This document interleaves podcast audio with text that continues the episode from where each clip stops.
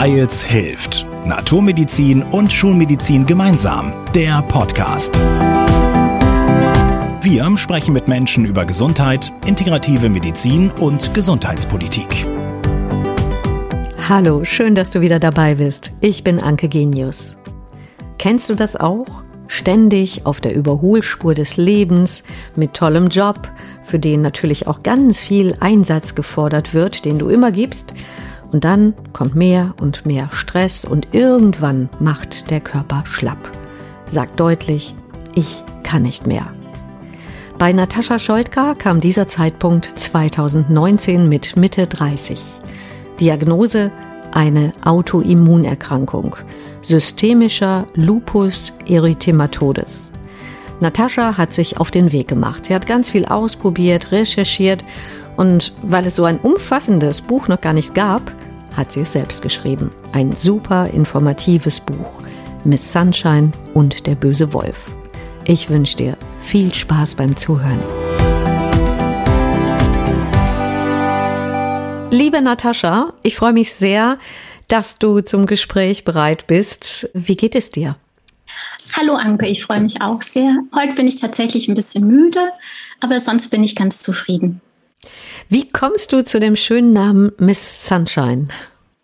Ich habe tatsächlich früher immer gehört, dass ich ein Sonnenschein bin oder die Sonne geht auf oder dass ich so eine mega positive Ausstrahlung habe.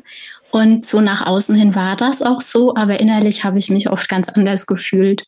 Und durch meinen Weg mit der Krankheit, mit dem Lupus, worüber wir ja dann sprechen, habe ich es geschafft, dann auch wirklich ein Sonnenschein zu werden und habe ganz viel an mir gearbeitet, innerliche Arbeit gemacht und deshalb fand ich den Namen sehr passend. Du strahlst mich auch gerade so an, wir beide sehen uns ja auch. Da denkt man gar nicht, dass du so eine Erkrankung hast, diesen systemischen Lupus erythematodes, eine eher seltene Autoimmunerkrankung. Du schreibst auch in deinem Buch, ungefähr 30.000 Menschen in ja. Deutschland leiden daran. Hast du denn damals 2019 gedacht, das ist der Stress? Also im Nachhinein betrachtet macht für mich jetzt alles Sinn. Also meine Symptome haben eigentlich schon in der Pubertät angefangen. Ich hatte zum Beispiel so allergische Bindehautentzündungen, dann hatte ich immer wieder Magenschleimhautentzündungen, ich hatte Hautausschläge, ich war erschöpft. Aber das war nie so greifbar. Und dadurch, dass man auch keine speziellen Werte dann ja testet bei diesen normalen Symptomen, nenne ich es mal, ist mir dann auch ganz, ganz lange halt einfach nicht auf diese Diagnose gekommen. Und 2019 war es aber dann tatsächlich so, dass sich das über viele Jahre so aufgebaut hatte, dass ich plötzlich Wasser in der Lunge hatte, Wasser im Herz und angegriffene Nieren. Das wusste ich aber alles nicht, sondern ich habe mich einfach total schlapp gefühlt war dann im Urlaub, also unter der afrikanischen Sonne. Und das war so der letzte Tropfen, der das fast zum Überlaufen gebracht hat. Und nach diesem Urlaub habe ich dann ganz hoch gefiebert. Also ich hatte über 40 Grad Fieber und konnte auch nicht mehr aufstehen. Also ich war da wie in so einem Delirium. Und da bin ich dann ins Krankenhaus gekommen und dann ging eigentlich alles relativ schnell. Also ich weiß davon dann nicht mehr so viel. Ich wurde dann von unserem Krankenhaus hier in der Region nach Wiesbaden geflogen mit dem Hubschrauber und war dann erst noch eine Woche auf einer normalen Station. Und dann haben die Ärzte aber quasi gemerkt, was mit mir los ist. Und dann bin ich auf diese rheumatologische Station bekommen und habe da die Diagnose systemischer Lupus erythematodes dann gestellt bekommen. Systemischer Lupus erythematodes. Jetzt kommt dir das auch ganz leicht über die Lippen. Aber ich denke mal, als du das erste Mal diese Krankheit, diesen Namen gehört hast, hast du wahrscheinlich auch gedacht, Lupus was? Was ist das für eine Erkrankung? Ja, also das Wort an und für sich ist ja schon irgendwie sehr speziell. Tatsächlich habe ich mich im Krankenhaus nicht mit der Diagnose beschäftigen können, weil mein Körper ja total schwach war. Ich habe ganz viel Morphium bekommen. Ich war eigentlich die ganze Zeit wie gar nicht richtig da. Also ich konnte auch nicht mehr aufstehen, habe dann Lungenfunktionen bekommen und war einfach, ich war einfach nicht da ich habe nur geheult, also wirklich jeden Tag geheult, weil das Nervensystem halt auch total durcheinander war und habe ganz, ganz oft auch gedacht, ich wach nicht mehr auf. Also ich war vier Wochen damals in der Klinik und so dieses damit wirklich auseinandersetzen, es kam dann viel später. Also das war erstmal so ein Überlebenskampf in diesen vier Wochen und irgendwie es zu schaffen, keine Ahnung, von Tag zu Tag zu denken und zu leben. Wir können ja einfach mal das Wort so ein bisschen auseinandernehmen. Also systemisch bedeutet ja den ganzen Körper betreffend, genau. also innerlich, äußerlich. Lupus, lateinisch, der Wolf. Ja, genau. genau. Und Erythematodes, ja, das Erythem ist so eine Hauterkrankung. Du kannst es wahrscheinlich noch viel besser sagen. Du bist ja jetzt die Expertin. Ja. Also genau, systemisch den ganzen Körper betreffend. Das heißt einfach, bei meiner Form der Erkrankung können Organe betroffen sein, wie es bei mir ja auch ist. Die Haut, das Nervensystem, das Gehirn. Also es kann quasi den ganzen Körper befallen. Also da gibt es keine Grenze leider. Lupus der Wolf, das kommt, glaube ich, von ganz früher, weil es gibt ja diesen Hautlupus auch und diese Narben, die man davon bekommt, die sehen aus wie so Wolfsbisse und dadurch ist dieser Name der Krankheit dann entstanden. Und Erythematodes betrifft die Haut und die meisten Menschen, die Lupus haben, haben so einen Schmetterling, also so eine Rötung über Nase und Wangen, was wie ein Schmetterling aussieht. Und so setzt sich das dann quasi zusammen. Das ist jetzt bei dir überhaupt nicht und das zeigt eben auch, wie viele Gesichter diese Krankheit haben kann. Hatte ich auch. Oder ähm, hattest du mal? Also die Jahre vor 2019 hatte ich auch Ausschläge und ganz am Schluss war das auch im Gesicht. Aber nicht so ganz typisch, sondern nur auf der Nase und ich glaube auf der einen Seite von der Wange. Also es kann sich halt einfach so verschieden zeigen, das kann man gar nicht so direkt in Zusammenhang bringen dann. Und das bedeutete dann für dich, von einem auf den anderen Tag auszusteigen aus dem Berufsleben. Ja. Oder hast du es nochmal versucht? Oder war dann nee. das nein, ging nein, gar ich nicht? Konnte mehr. ja gar nichts. Hm. Also ich bin nach den vier Wochen nach Hause gekommen und ich konnte gar nichts. Also ich konnte am Anfang nicht alleine duschen. Ich war ein Pflegefall. Ich konnte nicht laufen. Ich habe für alles Hilfe gebraucht. Ich habe weiterhin geheult. Also ich war komplett gebrochen. Anders kann man das nicht sagen. Und ohne meine Familie hätte ich das auch nicht geschafft. Am Anfang habe ich gedacht, ja, okay, ich gebe mir ein bisschen Zeit und dann bin ich wieder fit und dann ist mein Herz auch wieder okay und meine Lunge und meine Niere. Man hat da keine Vorstellung eigentlich, was auf einen zukommt. Und ich glaube, dass es aber auch gut ist, dass man diese Zeit dann überhaupt schafft. Mhm. Also ich bin lange noch nicht bei 100 Prozent. Ich musste einfach wieder von vorne anfangen und alles neu lernen. Auch ich konnte am Anfang nicht telefonieren, weil das zu anstrengend war. Oder wenn ich einen Termin beim Arzt hatte, am Anfang musste ich jede Woche sogar zum Blut abnehmen. Und dann war ich aber eine Woche, also bis zum nächsten Termin, wieder komplett flach gelegen, weil das so eine Anstrengung für den Körper war dann. Mhm. Das nennt man ja auf schlau, auf medizinisch auch dieses Fatigue-Syndrom, dass man also so eine wahnsinnige Erschöpfung und Müdigkeit hat. Und um das zu verdeutlichen, weil jemand, der das nicht so erlebt, der sagt mal, oh ja, bin ich auch manchmal so K.O., das braucht man ja dann auch gar nicht, das zu hören in dem Moment. Aber du hast in deinem Buch die Löffeltheorie zitiert, die ja eine andere Betroffene einmal in einem Café entwickelt hat, im Gespräch mit einer Freundin, um ihr zu verdeutlichen, wie sich eigentlich diese Fatigue äußert. Magst du das mal erklären? Ich glaube, das macht einiges deutlich. Also die Löffeltheorie besagt quasi, dass ein gesunder Mensch hat unendlich viele Löffel zur Verfügung und kann auch mal ganz locker über seine Grenze gehen. Also da gibt's ja kein Limit. Man hat nicht geschlafen, trotzdem kann man arbeiten, danach kann man noch Sport machen, sich mit Freunden treffen, halt ein ganz normales Leben. Und wenn man von dieser Fatigue betroffen ist, dann hat man eine gewisse Anzahl von Löffeln zur Verfügung. Und am Anfang war das bei mir halt einer, sage ich jetzt mal. Und das kann sich dann schon auch verändern, diese Anzahl der Löffel, aber das ist bei mir jetzt immer noch sehr gering und es bedeutet, bedeutet, man muss Entscheidungen treffen. Also wenn ich jetzt heute duschen möchte und spazieren gehen möchte, dann wird es zum Beispiel für mich schwierig, noch ein Telefonat zu führen. Jetzt nur mal so als Beispiel. Oder ich möchte irgendwie ein längeres Telefonat führen oder ich möchte jetzt heute einen Podcast mit der Anke machen. Das heißt, ich muss mir ganz viele Ruhepausen vorher gönnen, weil wenn ich das nicht mache, haut es mich dann wirklich aus den Latschen. Also anders kann ich das nicht sagen. Und dann liege ich ewig flach.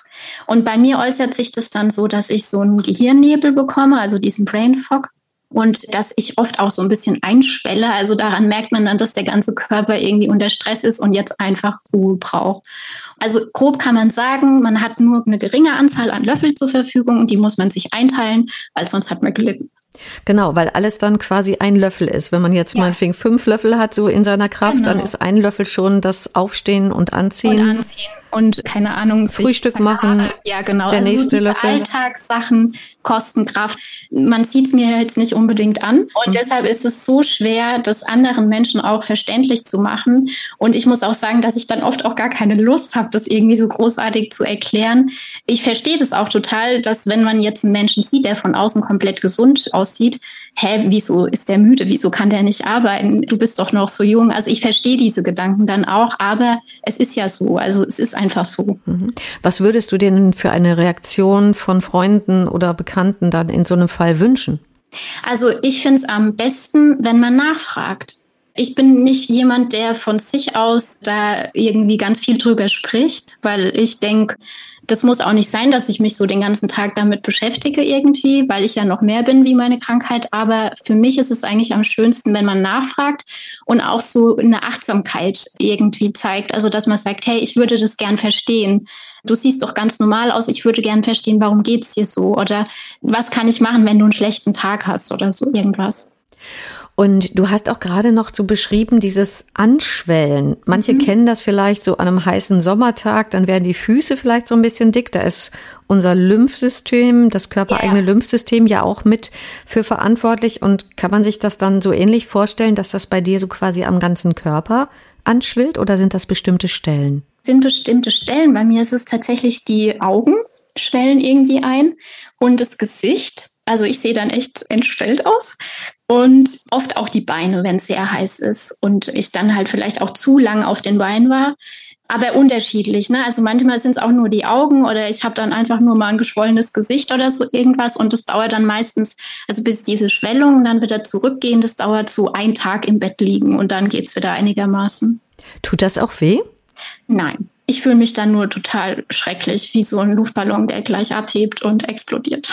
Mhm. Und dazu dann eben diese Erschöpfung. Genau. Ja. Wo du auch in deinem Buch so schreibst, das ist so das Heftigste, ja? Diese ja. Erschöpfung. Ja, weil ich halt immer so ein ganz aktiver Mensch war. Also das war für mich am Anfang wirklich ganz, ganz, ganz schwer zu akzeptieren, dass das einfach nicht mehr geht. Ich kann keinen Sport machen, ich kann nicht tanzen gehen, ich kann abends irgendwie nicht ausgehen, so, ne? Und ich war eigentlich halt immer aktiv. Also man sagt bei uns auf Dialekten Ribbelarsch, also dass man immer irgendwie was ja. vorhatte und viel unterwegs war. Ich habe mich immer bewegt. Also das war für mich am Anfang ganz schlimm, ja. Wie ist das denn so mit deinen sozialen Kontakten, mit deinen Freunden? Wenn ich jetzt mal sage, so aus der Zeit vorher, sind alle noch geblieben oder sind einige nicht damit klargekommen? Wie mhm. siehst du das so? Also eigentlich sind alle geblieben. Doch, eigentlich schon. Also von der Arbeit ist es so, ich war sehr lange in meinem Job. Da sind so ein paar, mit denen ich keinen Kontakt mehr habe, aber das ist für mich auch okay. Also das verstehe ich auch, weil die Welt sich da einfach schnell weiterdreht. Aber so Freundschaften merke ich es eigentlich nicht. Natürlich ist es eine Herausforderung und ich kann nicht mit jedem irgendwie einen ganz intensiven Kontakt halten, aber ich weiß, wenn ich jetzt irgendwie Hilfe brauche oder wenn ich mal reden möchte, dann weiß ich, ich kann da jeden anrufen und fragen, hey, hörst du mir mal zu oder also das ist kein Problem. Mhm. Aber es ist ja auch so wichtig, dass Freunde Verständnis haben. Ne? Wenn du eben dann einen schlechten Tag hast und sagst, es tut mir wirklich leid, aber ich schaffe es heute nicht, zu deinem ja. Geburtstag zu kommen oder ja, ja zu dieser lieben Einladung oder was weiß ich was. Ja.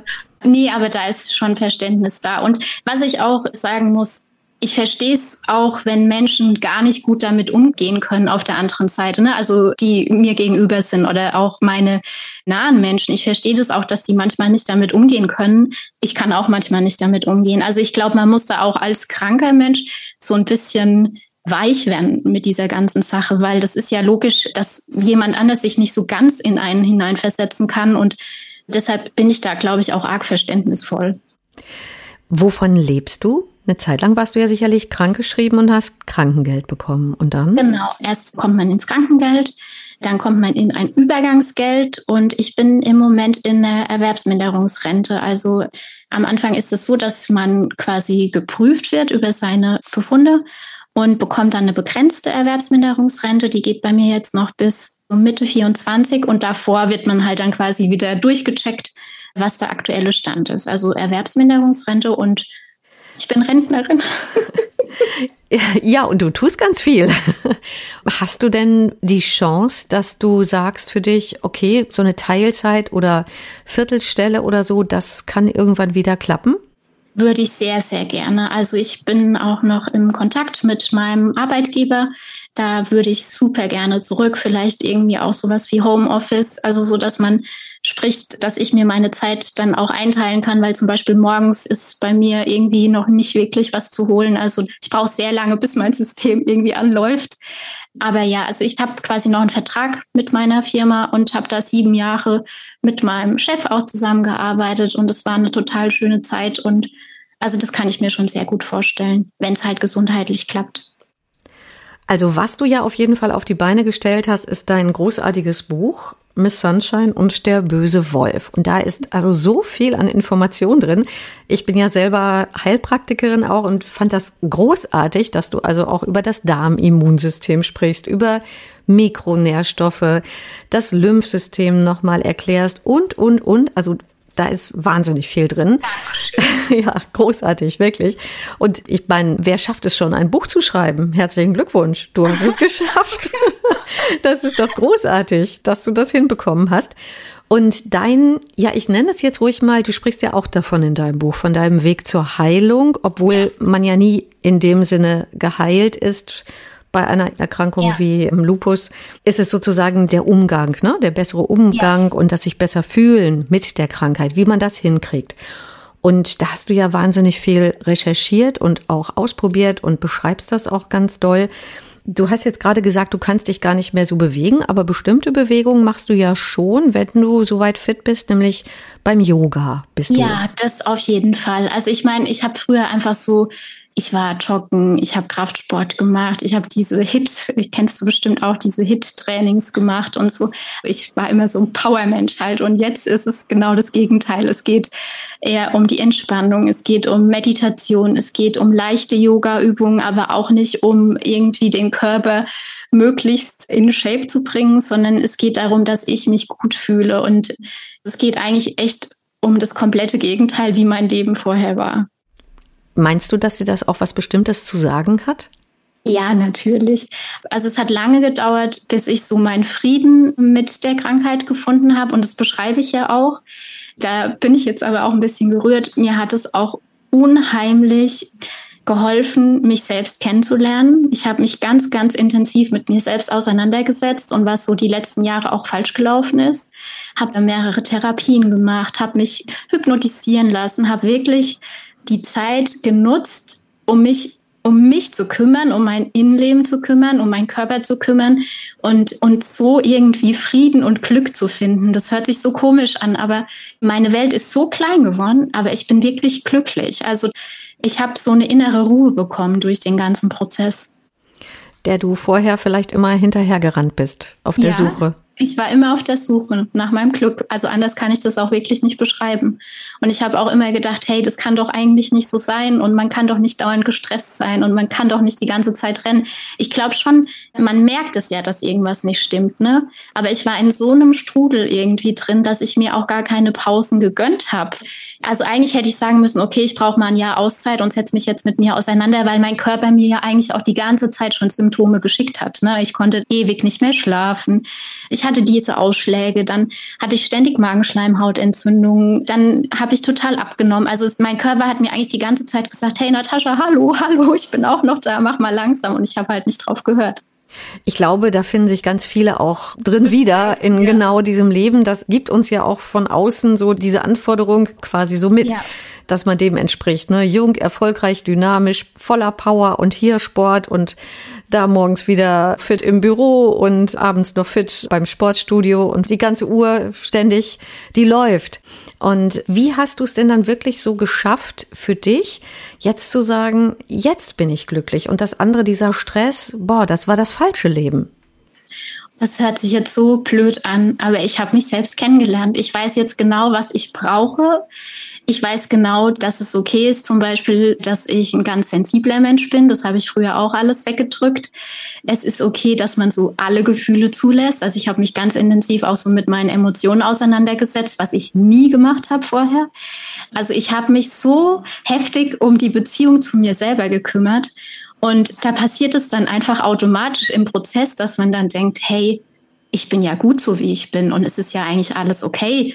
Und die Situation mit der Krankheit ist jetzt blöd, aber ich mache da jetzt das Beste draus und das wird schon. Also so, dass man auch so eine Hoffnung für die Zukunft hat und nicht so den Kopf ins Sand steckt. Ich habe auch schlechte Tage, ne? Und ich bin auch mal frustriert und ich wäre dann auch gern mal bei einem Geburtstag dabei oder so irgendwas. Aber trotzdem weiß ich, dass alles okay ist. Ich habe so ein Vertrauen ins Leben irgendwie zurückbekommen und ein Vertrauen in mich selbst. Das hast du ganz toll ausgedrückt und du beschreibst es in deinem Buch ja auch, so deinen Weg über Meditation, dann eben auch zur Selbstliebe. Du hast gerade ja. so beschrieben, eine Beziehung zu dir selber so aufgebaut ja. und die so richtig intensiviert ich glaube, diese Selbstliebe oder andersrum gesagt negative Gedanken im Kopf, ach, was hast denn da wieder für ein Mist gemacht oder oh, du bist zu langsam und du machst dies nicht richtig. Wir haben alle so diese negativen Gedanken im Kopf. Hast du da einen Tipp für andere Menschen, denen das ähnlich geht, dass sie also zu wenig Selbstliebe haben, was sie tun sollten? Ja, ich habe tatsächlich einen Tipp und zwar so der erste Moment, wo man merkt, hey, irgendwie kann ich mich selbst nicht leiden oder ich weiß überhaupt nicht, wie ich mit mir selber umgehen soll oder ich kritisiere mich dauernd, ist wirklich sich Hilfe zu holen und mit einem guten Therapeuten darüber zu sprechen. Und ich glaube, da ist für jeden was anderes geeignet. Manche möchten so eine klassische Therapie oder ein Coaching oder irgendwie so Richtung Persönlichkeitsentwicklung. Das war für mich der absolute Gamechanger, dass da jemand gegenüber ist, der dir einfach sagt, hey, hör mal zu, wir durchbrechen jetzt mal deinen Zirkel und der einem dann auch Tipps geben kann. Und das Ding ist, man muss ja erstmal eine Momentaufnahme machen. Und fehlende Selbstliebe hat ja irgendeinen Hintergrund und irgendeinen Auslöser. Warum ist es so? Ne? Warum denke ich, ich muss mich über Leistung definieren? Warum denke ich, ich muss besonders schlank sein? Warum denke ich, ich muss besonders schlau sein, um geliebt zu werden oder um mich selber irgendwie annehmen zu können? Wenn man es wirklich nachhaltig ändern möchte, dann würde ich einfach jedem empfehlen, sich guten Menschen zu suchen, wo man sich wohlfühlt, wo man sich öffnen kann und dann da an sich zu arbeiten. Genau, mir fallen gerade auch noch so Gedanken ein wie, ich bin nicht gut genug. Ja, genau. Man hat ja so Glaubenssätze und mhm. aber das Problem ist auch, natürlich kann man auch selber daheim sich sagen, ich bin gut genug, aber das ändert es nicht. Also man muss zu dem Ursprung von dem Problem gelangen und es ist super anstrengend. Also ganz viele Leute, wenn die über Heilung sprechen, dann hört sich das immer an so romantisch und es war, ah, wir laufen alle über die Blumenwiese und sind glücklich. So ist es nicht. Man sitzt daheim und heult, man ist verzweifelt, dann heult man wieder, dann ist man wieder verzweifelt. Also man läuft unglaublich oft gegen gegen die Wand. Also das ist überhaupt nichts Romantisches. Aber man kommt halt zum Kern. Also das ist harte Arbeit, aber man kommt dann einfach zum Kern. Mhm, man kommt sich selbst immer näher. Ja, genau. genau. Ich würde das jetzt mal so überschreiben als Seelennahrung, die ganz, ganz wichtig ist und auch wichtig war auf deinem Weg. Und dann komme ich jetzt mal so zu der substanziellen Nahrung, zum Thema Ernährung. Das ist ja auch ein ganz großes für dich. Was hast du geändert in deiner Ernährung vor dem Lupus und jetzt? Also vor dem Lupus habe ich schon auch versucht, mich gesund zu ernähren, aber da war ich immer darauf aus, so dünn wie möglich zu sein. Also ich habe meinen Körper ja auch nicht gemocht. Also ich habe keine Nahrung zu mir genommen, um mich zu nähren, sondern das war eher so, ja, okay, ein bisschen was muss man ja essen, ne? so auf die Art. Also ich war da auch irgendwie immer so im Twist mit mir selbst. Und ich bin dann nach acht Monaten ungefähr in eine ganzheitliche Klinik gegangen, in eine private, weil es mir überhaupt nicht besser ging. Und da habe ich mit einer Ernährungsberaterin gesprochen, die hat mir eine vegane und glutenfreie Ernährung empfohlen. Zu dem Zeitpunkt war ich so verzweifelt, weil ich so viel recherchiert habe und man bekommt ja so viele Tipps irgendwie zur Ernährung, was man machen soll bei Krankheit, dass man überhaupt nicht weiß, wo man anfangen soll und ist eigentlich mega überfordert. Und die hat mir das aber so gut erklärt, dass ich dann mir selbst Bücher bestellt habe und ganz, ganz viel dazu gelesen habe und habe dann auch noch ein Interview mit einer anderen Ernährungsberaterin geführt und wollte da so ganz viel dazu wissen und verstehen auch, hey, wie können die Entzündungen denn gelindert werden und was muss ich denn machen? Das war, glaube ich, dann 2020 genau. Seitdem ernähre ich mich wirklich vegan, glutenfrei, kein Alkohol, und ich merke einfach, was für einen Unterschied es macht. Also ich habe das dann natürlich auch mal getestet, zum Beispiel, dass ich dann mal wieder irgendwie so eine Brezel oder sowas gegessen habe. Und was für ein heftiger Unterschied das ist, gerade so die Fatigue betreffend. Also wenn ich mich von guten, also Bio-Lebensmitteln, Gemüse, wenn ich mich einfach wirklich so richtig vollwertig und gut ernähre, merke ich das, wie gut mir das tut und wie das die Entzündungen auch gelindert hat. Also tatsächlich, man konnte das nach kürzester Zeit im Blut sehen, dass die Entzündungswerte besser sind. Und das finde ich so krass. Also das heißt ja einfach, es funktioniert. Und es ist auch nicht so, dass ich das irgendwie ohne Achtsamkeit gemacht habe. Ich habe meine ganzen Vitamine dann zwischendrin testen lassen und meinen Eiweißspiegel und so, weil man ja immer Angst hat, dass Veganer zu wenig Eiweiß abbekommen. Ne? Und habe mich da auch immer wieder hinterfragt, so habe ich das gemacht. Und also für mich war das die aller, aller, allerbeste Entscheidung. Trägt deine Familie das mit? Also ernähren sie sich dann auch so oder Nein. machen sie was extra für dich? ich mache das so für mich. Also die Mama zum Beispiel ist sehr offen und die mag auch total gern mal Humus mit mir essen oder so irgendwas. Aber das muss jeder für sich selbst entscheiden. Ne? Aber ich bin überzeugt, weil es für mich einfach gut ist. Also für mich ist es das absolut Richtige. Dein Buch heißt ja im Untertitel Ich, der Lupus und das Glück. Ja. Das ich habe mich an erste Stelle.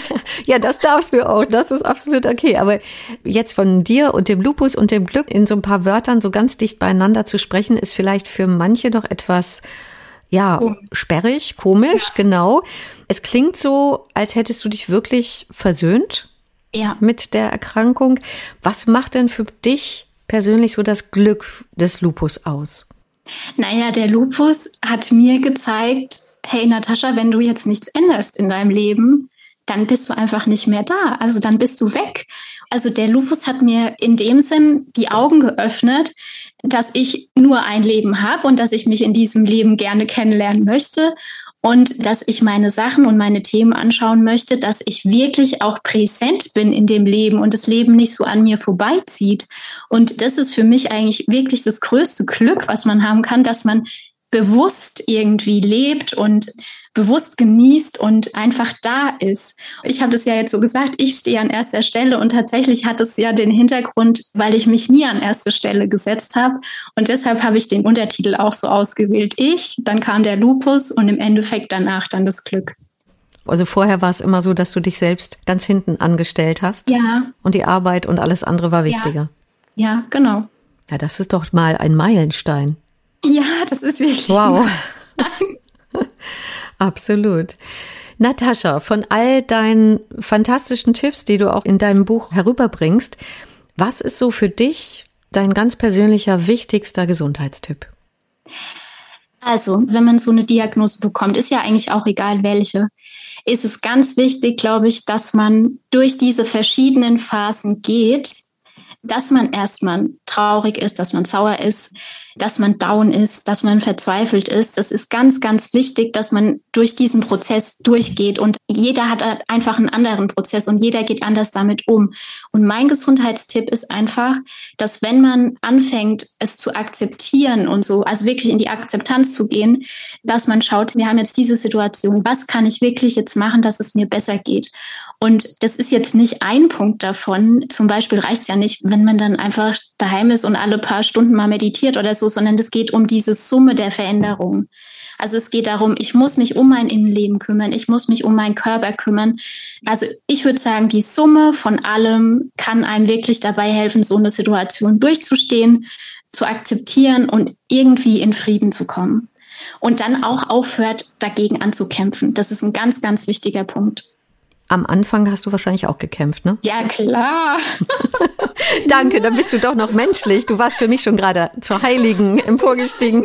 Das war ganz schlimm. Also am Anfang habe ich nur gekämpft. Hm. Also und man muss ja auch sagen, das geht bei mir jetzt schon über drei Jahre und ich habe lange gekämpft, auf jeden Fall. Und was hat dann den Schnipp gegeben, dass du die Krankheit akzeptieren konntest? Egal wie viel ich gekämpft habe, es hat nichts an meiner Situation geändert. Und wenn man in einem Kampfmodus ist, hält man fest und ist erstarrt. Also das ist so, wie wenn man sich ja nicht bewegen kann und man bewegt sich ja dann auch nicht in eine richtige Richtung. Ich bin so oft gegen die Wand gelaufen, bildlich, dass ich gemerkt habe, okay, so kannst du das nicht weitermachen. Also da kannst du dich gleich von der Brücke stürzen, wenn du so weitermachst. Wir müssen jetzt gucken und dann waren es so wirklich mini kleine Babyschritte, okay, wenn ich das mache, ah, dann merke ich, mir geht's ein bisschen besser. Dieses Buchprojekt hat mir so, so geholfen, in Frieden zu kommen. Also meine Gedanken da aufzuschreiben und so das Gefühl zu haben, hey, und wenn ich nur einer Person damit irgendwie weiterhelfen kann, das war eigentlich wirklich das, was mir total geholfen hat auf dem Weg. Also liebe Natascha, du imponierst mir wirklich sehr und ich bin ganz sicher auch ganz vielen unserer Zuhörerinnen und Zuhörer. Und ich danke dir sehr für dieses wertvolle Gespräch. Danke, dass du danke. dir die Zeit genommen hast. Danke, dass ich mit dir sprechen durfte. Ja, und alles, alles Gute weiterhin für dich. Für dich auch. Dankeschön. Und ich danke dir fürs Zuhören, für dein Liken, fürs Weiterleiten. Bis bald. Wir hören uns. Wir hoffen, ihr seid beim nächsten Mal wieder dabei. Hört uns auf weils-hilft.de und vielen Podcast-Plattformen.